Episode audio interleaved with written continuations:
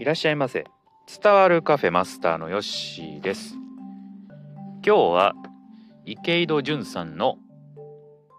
はやぶさ消防団を読んだのでその感想をお話ししていきます。この物語は、えー、太郎美馬太郎っていうね主人公がいるんですが、えーまあ、その太郎がですね作家をやっていてえー、自分のお父さんの田舎に、まあ、引っ越すわけなんですね。でそこで、えー、起きる問題を、まあ、解決していく物語というような感じですね。はい。まあ、この、えーまあ、太郎はですね、まあ、都会に住んでて、でそこからまあ田舎に移っていくわけなんですが、えーまあ、その風景が気に入ってね、え太郎は引っ越していくわけですね。で、まあ、田舎っていうのは、まあ、いろんなこう、え、近所付き合いとか、まあ、こう入らなあかんこのそれこそ消防団ですね田舎にある消防団都会に住んでる方はね消防団って何やってえー、思うかもしれないんですけども田舎ってねその消防団っていうのがあって、まあ、各地域でですね、まあ、そういう、えー、消防士じゃないんですけども消防活動をするまあ言うたら、えー、集団というかね、え、まあそういうこう消防消防団あの何て言うんですかえ、っとあの消防車が来るまでね消火活動を手伝ったりする、まあ、あの、民間企業、企業じゃない、民間の消防隊員みたいな感じですね。えー、そういうのがあるんですって。うん、で僕も聞いたことあるんですけども僕もその団員になったことはないんで、まあ、どんな活動をしてるかとかねなんか練習があったりとかっていうみたいですねでそれを、まあ、この本によって、えーまあ、知ったという感じですであのまあいい悪いがやっぱあるかなと。都会に住んでるメリットデメリット田舎に住んでるメリットデメリットが、えー、あると思うんですけども。まあそのこともやっぱりあのこの本には書かれていますね。え、まあ、田舎に住むと、まあ、こういうことがあるんだなとかね、えー、いろんなことがこう読んでいくうちにいあこういうことあんねやなっていうのがこう知れるという感じです。うん、だからまあ言い悪いってなかなかないと思うんですけれどもそういう田舎ってこういうとこなんやなっていうのがこうちょっとわかると。で、えー、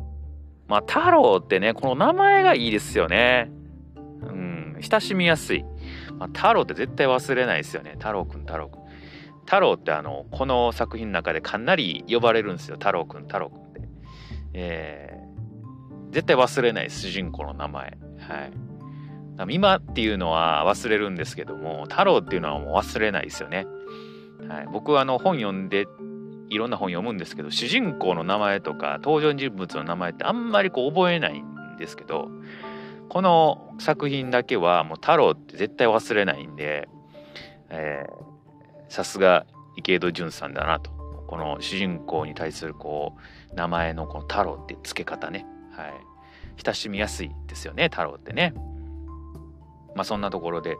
ちょっと話それましたがはい。でこの作品はですねまあ田舎というものとですねあと宗教という問題が出てきます。はい。えー、まあ田舎と宗教ってねどちらもやっぱりこうすごくまあ、根深い問題があります。うん、で宗教っていうのもその言い悪いっていうないと思うんですよ。それによって、えー、救われる方もいればそうでない方もいるんで,、うん、でこの作品にもその、えー、救われる方そうでない方っていうのが出てくるということですよね。で唯一ねこの作品唯一じゃないか出てくる、まあ、女性がいるんですけれども、えー、映像制作クリエイターって言ったらいいんですか？はい。えー、まあ、そういう方も出てきますし、えー、あとおばあさんとかね謎のおばあさんが出てくるんですよ。まあちょっとこれは読んでいただくと分かるんですけどもまあまあ怖いですね。うんであとはまあこのはやぶさ地域に住む消防団とかね、えー、そういうの登場人物でいろいろ出てくるんですけれども、えー、まあ、それぞれね、えー、やっぱり背景がちょっとずつこう分かってきて、えー、なんで土地を売ったんだとかね。なんでその宗教と関係があるのか、え、なんでこの田舎に立派な寺があるのかとかそういうところがですね、えー、まあ、読んでいくうちに分かってくるというところですね。うん、で僕何が面白かったかこの作品まあ一言でパッとなかなか言えないんですけれども、まあ、池井戸潤さんの作品って結構ね銀行あの半沢直樹とか銀行物語が多くてまあその逆転劇ですよね。えー、今までこう主人公たちが苦しめられてたのが最後にはこうどんでん返し、えーまあ、倍返しという感じでこう熱い展開が多いんですけれども今回のこの「はやぶさ消防団」っていうのは、まあ、珍しく、えー、池井戸潤さんの中ではまあミステリーミステリー作品になっていまして、えー、まあ展開自体はこう熱いところもあるんですけれどもそういうあの銀行員とかそういう感じのこう熱さじゃなくて、えー、まあミステリーらしく、えー、どんどんこうなんていうんですか謎がこうつながってくる、まあ、そういうところの面白さっていうのが今回の作品の見どころなのかなと思います。えー、なぜ、えー、こうなっていかいたのかとかね、えーなんでそういう、えー、事態に陥ったのか。あでこの人物は信用していいのかどうかとか、はい。